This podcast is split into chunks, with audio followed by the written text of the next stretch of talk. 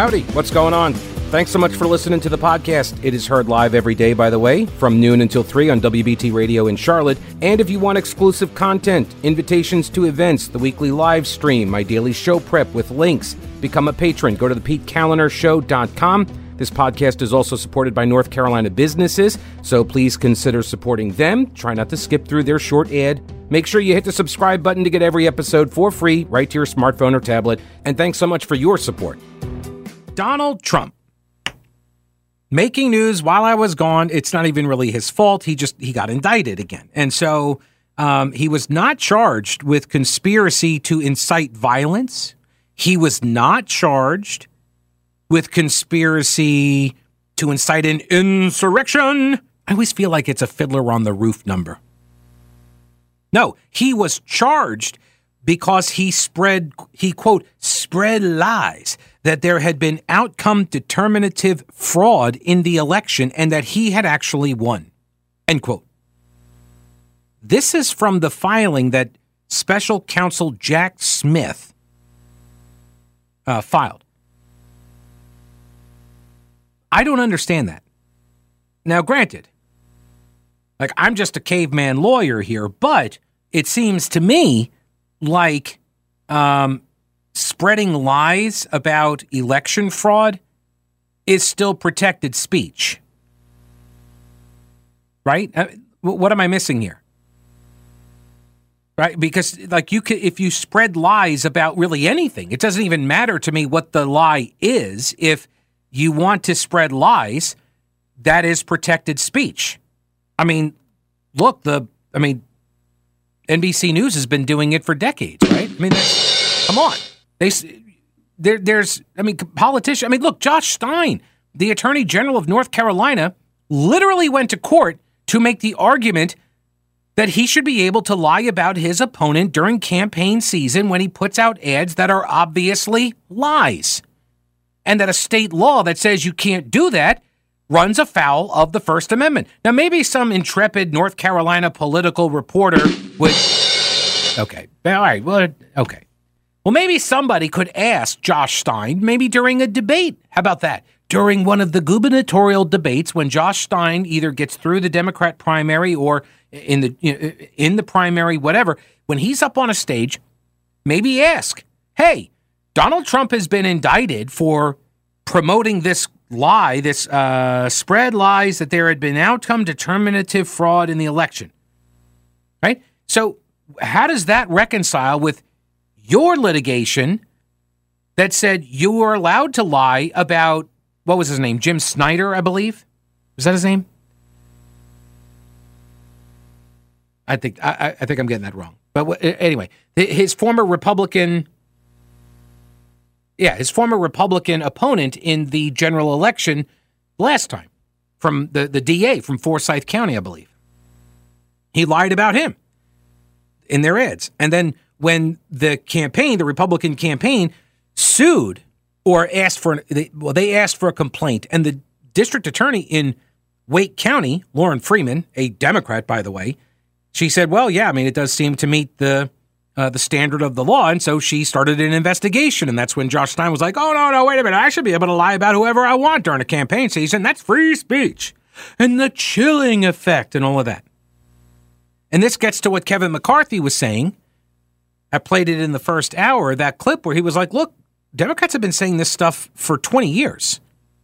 Democrats have been saying the same stuff for 20 years, which honestly, no wonder Donald Trump says this stuff. The guy's been a Democrat for decades, right? I mean, this is, he's a New York real estate developer, right? Plugged into the Democrat circles. Is it any wonder that he says this stuff? Because that's what Democrats have said for 20 freaking years. Every time a Republican wins, they say it's election fraud of some kind right? That, oh, the ballots didn't get counted in the hanging chads and Al Gore's internet, whatever. Like, they say that he actually won and George W. Bush lost. They made that argument. They made the same argument when Hillary Clinton lost in 2016. They tried to, to do the thing with the faithless electors. They tried to rig that. They tried to claim that it was the Russians with the $200,000 in Facebook ads that they took out. And that's the reason why Hillary really lost in 2016. It's not that she's a congenital liar that everybody hates and is just not a good campaigner or candidate or human being. That can't have anything to do with it. No. The fact that you would lose to a guy like Donald Trump, like that, that, that had nothing to do with her. That was just the election, the rigging of the system or something.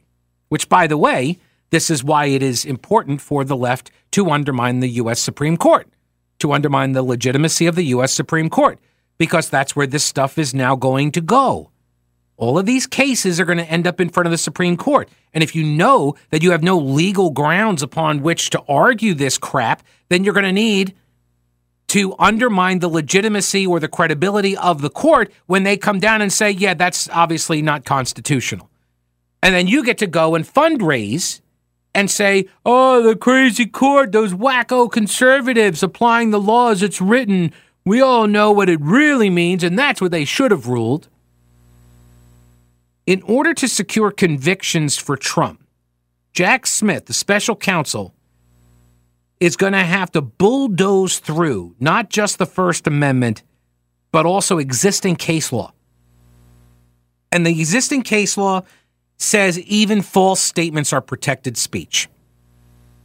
Jonathan Turley, he's the uh, law professor, uh, the Shapiro Professor of Public Interest Law for George Washington University. He's a liberal, has been for a long, long time. Sorry, don't mean like a li- liberal has been, but he, he has been a liberal for a very, very long time, but he's consistent. He's a constitutional lawyer, constitutional expert. And for a long, my, my entire career, Turley was a guy that was held up by the left, by Democrats, by media. His opinions carried, dare I say it, gravitas. As a threshold matter, he says, as a threshold matter, one problem is immediately evident.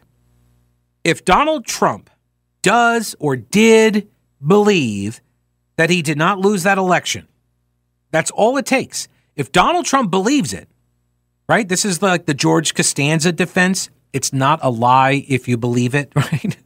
but no, like this is he if he really does believe that he did not lose that election, then the indictment collapses because it's not, in his mind, it's not a lie.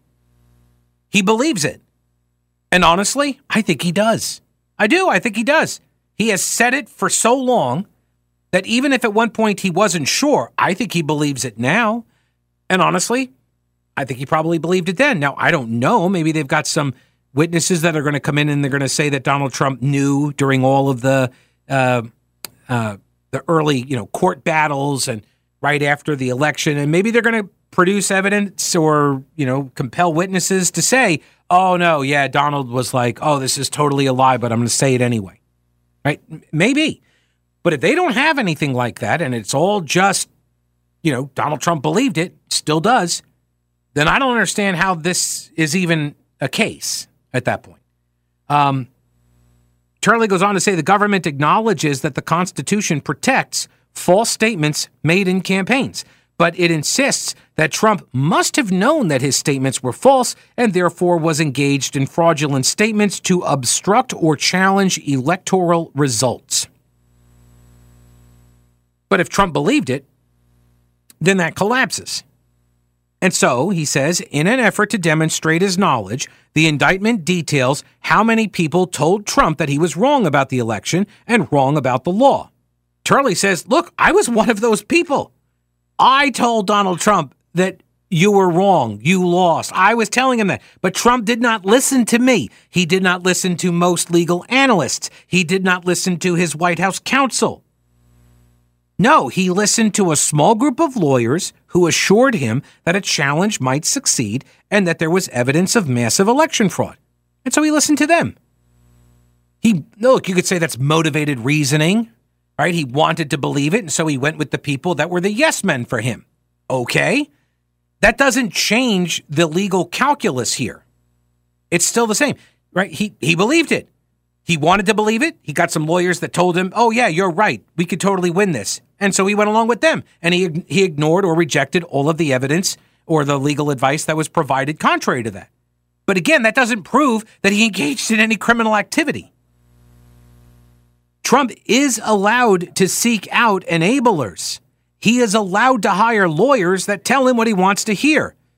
All presidents do this. In fact, Joe Biden ignored virtually every single legal expert that told him you cannot forgive, quote unquote, all that student loan debt. You can't do it. It's unconstitutional. And he ignored every one of them, literally everybody, except one crazy lawyer. And he went with that guy. And of course, the whole thing got overturned by the U.S. Supreme Court.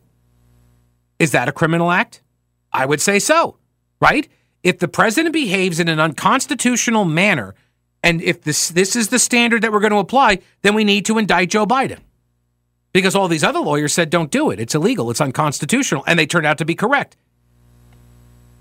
No? Oh, I'm sorry. So you want different standards? I see. Different standards. Hmm. Let's head over to the phone lines and we'll pick up Terry here. Welcome to the program. Hello, Terry. Hey.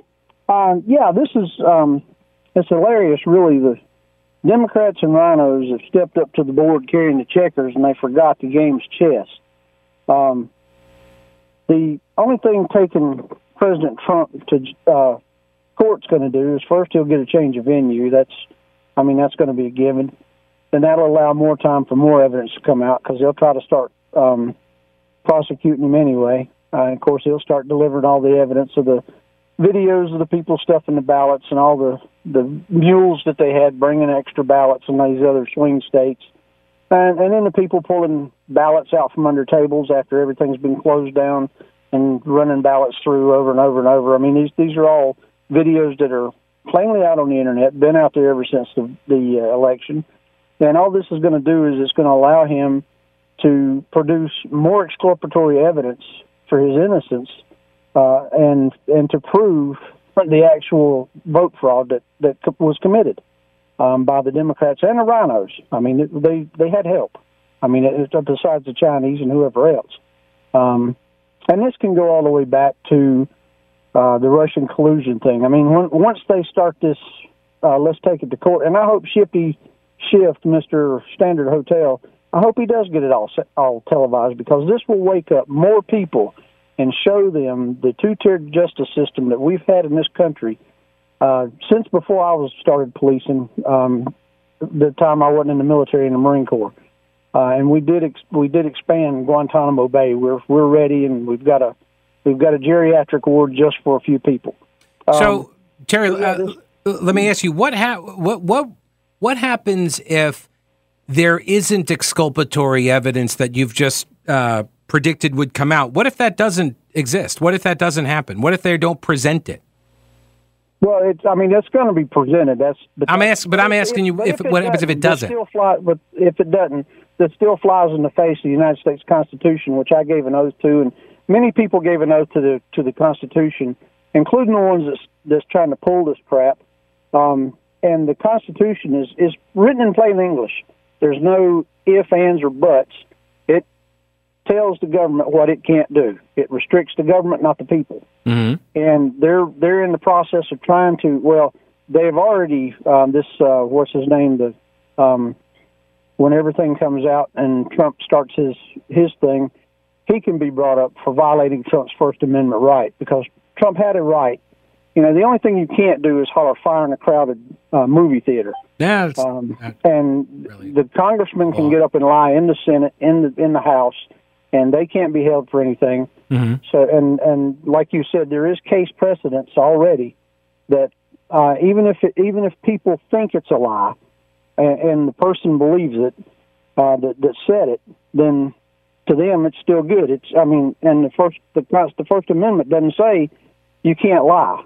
Right. Uh, so, but you're responsible for what you say, but right. So the se- so the first part of it is a protected speech argument. Now, what this guy Jack Smith is arguing uh, and indicting on is that that was all in furtherance of a conspiracy, essentially, to impede or obstruct electoral results, if, and they knew it was a lie, and so therefore they had constructed this um, uh, this strategy in order to keep control of the government, even though they had lost the election. And so essentially, this, uh, but but they're not charged with. Um, you know, he's not charged with insurrection. He's not charged with a coup or anything like that. It's it's this obstruction or challenging of uh, electoral results, and that's right. not. Yeah, it's so I, am not really clear. Um, Smith still has to prove that, and that's that's going to be beyond a reasonable doubt, mm-hmm. which he will not have. I mean, there, you know, with one plain sentence, uh, where the word peaceably, you know, you go peaceably up there. Now you can, you know, you can go back and, and they can, well, they can say that he asked Pence to do X, Y, and Z, and that wasn't Pence's uh, in Pence's purview. But when you look at where they went back after that and changed that law, where Pence could call off the the or call, recall the votes back to the states, uh, that was legal um, Pence did have um, the ability to do that had Pence followed through with what was supposedly legal to do. Right. Yeah, and I'm not, I don't agree with that legal assessment. No, I. Yeah, no, I, I, I agree with Pence's uh, I agree with, with Pence's legal interpretation and his lawyers and all of the lawyers that because look, you know, you got competing legal uh, advice here. You got some lawyers telling Trump that Pence can do it, and you got a bunch of other lawyers telling Pence he can't. And so uh, that's a it's a legal disagreement. And I I mean I I was persuaded by the argument that persuaded Pence. So uh, that's where I came down on that. But I, Terry, I appreciate the call. All right, now you've heard me talk about them. Old Grouch's military surplus. They're expanding with more ways to get your hands on authentic U.S. military surplus items. Go to oldgrouch.com, check out the links for the online auctions for rare finds and the vintage shop. Unique, really cool items from modern tactical gear to historical collectibles. Tim at Old Grouch's is always finding new stuff. When I started the podcast at the beginning of the pandemic, my first advertiser was Old Grouch's. If you enjoy the show and derive any value from it, I'm hoping that you will will consider supporting one of the businesses that make it possible. Lots of gift ideas for that person who loves the military style for fashion or decor. There really is something for everyone at Old Grouch's Military Surplus in beautiful downtown Clyde and online at oldgrouch.com. Jonathan Turley, who is um, the Shapiro Professor of Public Interest Law at George Washington University, and he had a piece at thehill.com mm, over the weekend. And he says the case that Jack Smith is bringing against Donald Trump, this is not on the classified documents, although I have an update on that. This is on the telling of the lies that he he he won the election, it was rigged and all that, right? And so he was telling all these lies, and um, and I guess he's going to try to make this argument that Trump didn't believe it, and so they were constructing this plan to overthrow or overturn the election based on lies that they knew were lies. Okay, I, I guess that's where they're going with it. Um, he says uh, the case, which criminally targets the sitting president's leading opponent, is much more dangerous because it sets up the federal government as the arbiter of truth. The indictment essentially charges Donald Trump with not accepting the truth. And so there's no limiting principle to the indictment. The government would choose which politicians are lying and which ones are lying without a cause, right? That's what Smith is advancing this idea that, that GovCo would say this is the truth. And if you are advancing something other than that, you don't have a cause to do so. And so you're now criminally liable. Under our current understanding of free speech, he says Democrats ranging from Hillary Clinton to Congressman Jamie Raskin were engaged in protected speech when they called Trump illegitimate and challenged the certification of his win, even though they knew their challenges were completely meritless. Yet this indictment suggests that Trump engaged and still engages in criminal conduct by insisting that the 2020 election was stolen. Presumably, it also follows that tens of millions of, of Americans holding the same view as Donald Trump are apparently also involved in spreading the same false claims underlying the indictment. Turley goes on to say that Smith could still secure the cooperation of insiders to support a claim that Trump knew. And he notes, as I have before, where is Mark Meadows? There are a couple of other former Trump lawyers who do not appear to be among the six referenced criminal co conspirators. Right? Where's Mark Meadows? He's not one of the co conspirators. And there's a rumor, in fact, in Trump world, they're referring to Meadows with the little emoji in their text messages of a rat. One of those six could also flip and say that Trump said that this was all an undeniable but useful sham. Right? So maybe they have some lawyers that are going to go on the record or some aides that are going to say, yeah, Trump knew this was all fake, but he thought this was the way to maintain power. But even assuming, even if we assume that Trump knew that all his claims were were lies, they was all false, it that there would still remain the controversial effort to link his false claims to the actions of other people when they challenged the election. And even then, there remains a constitutional problem of criminalizing political lies. In the 2012 decision, United States versus Alvarez, the, the U.S. Supreme Court, in a 6 3 ruling, said that it is unconstitutional to criminalize lies in a case involving a politician who had knowingly lied about his military decorations. This guy, Alvarez, knew what he was saying was were lies. He knew that. And it didn't matter to the Supreme Court on a constitutional argument. He's allowed to lie.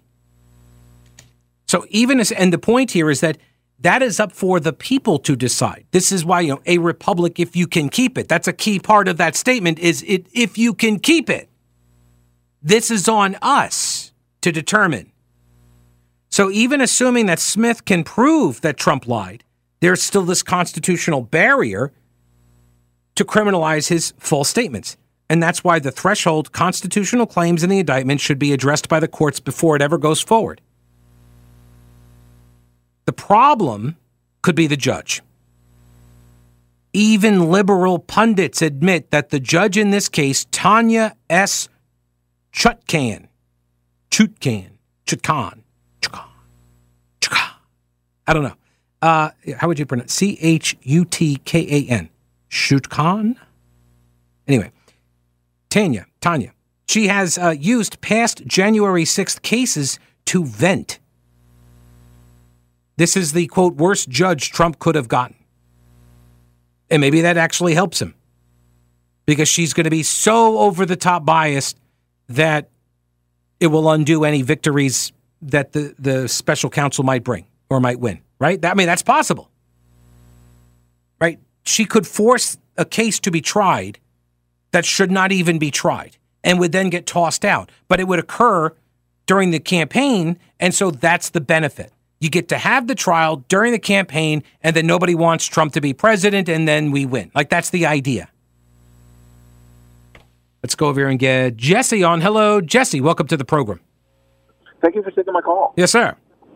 Yeah, I, I, the only thing they haven't charged Trump with is, is murder, and um, not to not to say it's a conspiracy, but I and not to give the Democrats any idea, but I think everybody forgets there was a, there was an innocent woman well, innocent to the point she was at the front steps, I guess, and was shot through a door mm-hmm. and murdered. And no one talks about that. But if Trump is found guilty for uh, causing insurrection and a riot, now they can charge him for murder. So he's not. So they're not charging him with the insurrection, which is like for, for, for, for causing it or starting it. Well, no, this is just uh, now that that may come at some other point. But this is just he was engaged in an effort to overturn the results and obstruct a government process or procedure. So they're not even they're not even linking him to the insurrection activities like they tried to do with Madison Cawthorn and some of the other uh, speakers at that January 6th rally. And I think part of the problem they're going to have if they try to link Trump to quote insurrectionist activity is the fact that he said go home and to go down and peacefully demonstrate, do it peaceably, right? So he he made those direct statements, and so that undermines, right? It would undermine their ability to charge him with that. If they could, I have no doubt they would try to go right. after him for the insurrection because then they could they could prevent him from becoming president.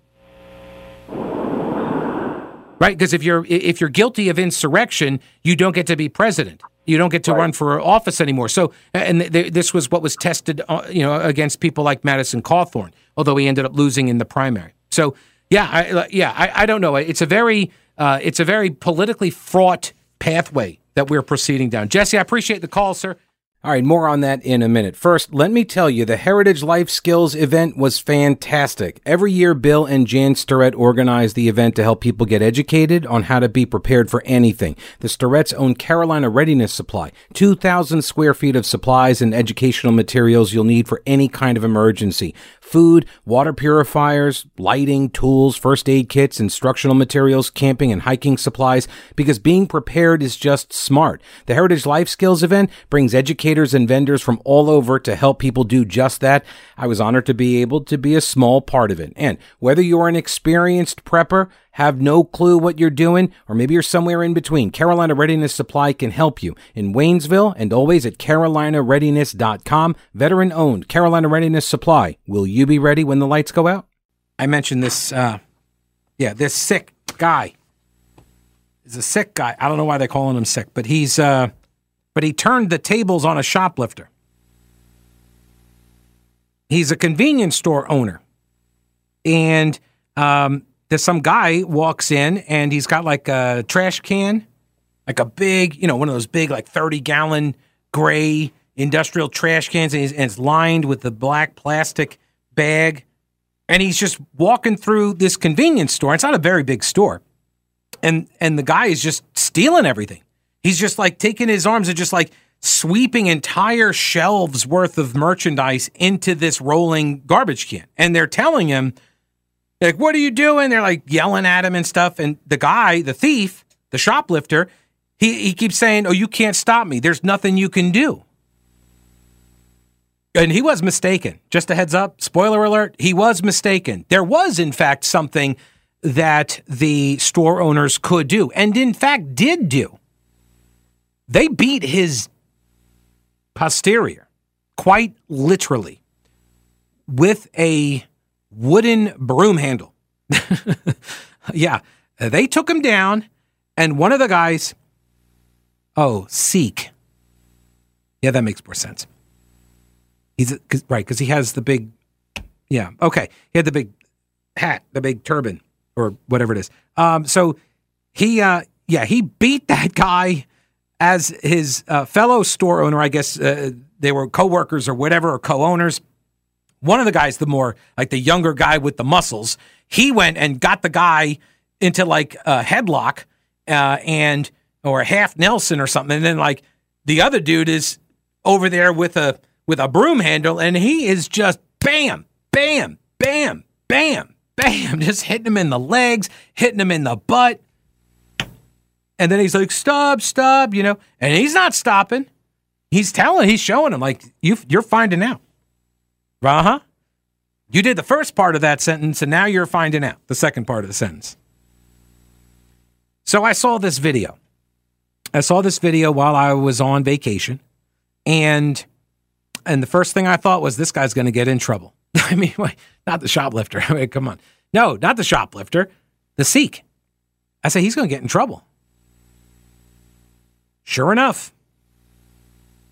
Yep, sure enough because it's in California. The viral scene unfolded in California, showing a man shoveling entire shelves worth of tobacco and other products into a trash can while taunting the owner with proclamations that there's nothing you can do. The shoplifter quickly learned that's not true, as he was tackled to the ground and then beaten with a rod. Apparently, while many California cities have no desire to actually enforce the laws against people who steal from business owners and put them in financial peril, they are interested in enforcing battery laws involving the protection of said businesses. According to a new report, the Sikh man is now facing criminal charges as local police investigate the incident.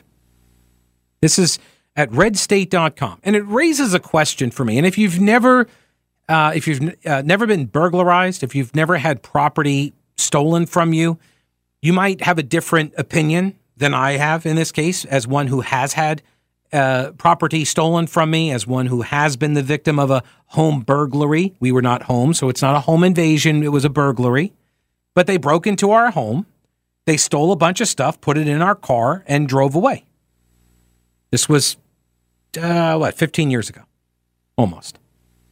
And one of the things I talk about in you know life, liberty, the pursuit of happiness, you know, time. Uh, first off, what is money? What is currency? There is no value to the actual dollar itself. There's nothing intrinsically valuable about it as a currency. What makes it valuable is the full faith and credit, right, of all of us and the government. But it's to say that hey, this has some uh, this has some value, and I will trade you a unit of this currency as a marker.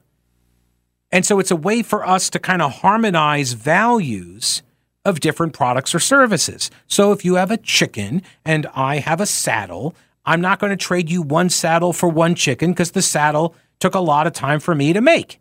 And the one chicken is very small. But if I'm starving to death and I have no horse, then maybe the value changes and I can swap the whole saddle, whatever. But without doing a one for one trade there, you use the money as a as a obviously a currency. The same goes for true with time. You trade units of your life for time or for money rather. Units of your life for time. You are trading a unit of your life for currency which you then trade elsewhere for other things. So when people take stuff from you, they are robbing you of portions of your life. I'm not saying they're killing you. I'm just saying they're taking units of currency that denote a sacrifice of your life. You don't get that time back. So, what is the proper response when somebody comes in and they start pillaging your business. Am I allowed to beat that guy? Yes, but to a certain extent. Like, how far is too far? Right? Am I allowed to protect my property? And if you're going to tell a business owner that they're not allowed to protect their property through violence, if need be, yes, through violence, because when words don't matter anymore, when words don't work, then all you have is violence. And that's why I'm a big believer in peacefully settling disagreements through politics and rhetoric and discourse and debate. Because when the when the talking stops, the fighting starts.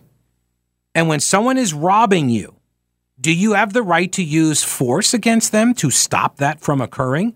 I would submit the answer to that question is yes. But apparently, in some areas, that answer is no. In which case, then, I will not go into those areas because I am not going to be a victim. I am not going to go in and set up a business so I can be robbed of units of my life and never get the ability to get justice for that, never get compensation for that, to just be a repeated and perpetual victim.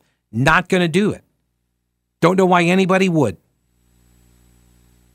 Bonchie, writing at redstate.com, some are making the argument that the force used on the shoplifter in the video was excessive. And as a purely legal matter, maybe that's true. The shoplifter was begging for mercy while the store owner continued to swing back and strike him. The question is at what point the store owner is expected to disengage, and maybe he passed that point. He says, I think that argument misses the broader point of what normally law abiding citizens are dealing with and what the ultimate consequences are of refusing to enforce the law against criminal variant, uh, vagrants. Rather. These business owners, and just like other people walking down the street, are being ignored by local cops and prosecutors as they get harassed and assaulted and stolen from. It's just a matter of time before people reach their breaking point. This is what vigilanteism does look like, and you're encouraging more of it. I'll see you tomorrow. Don't break anything while I'm gone.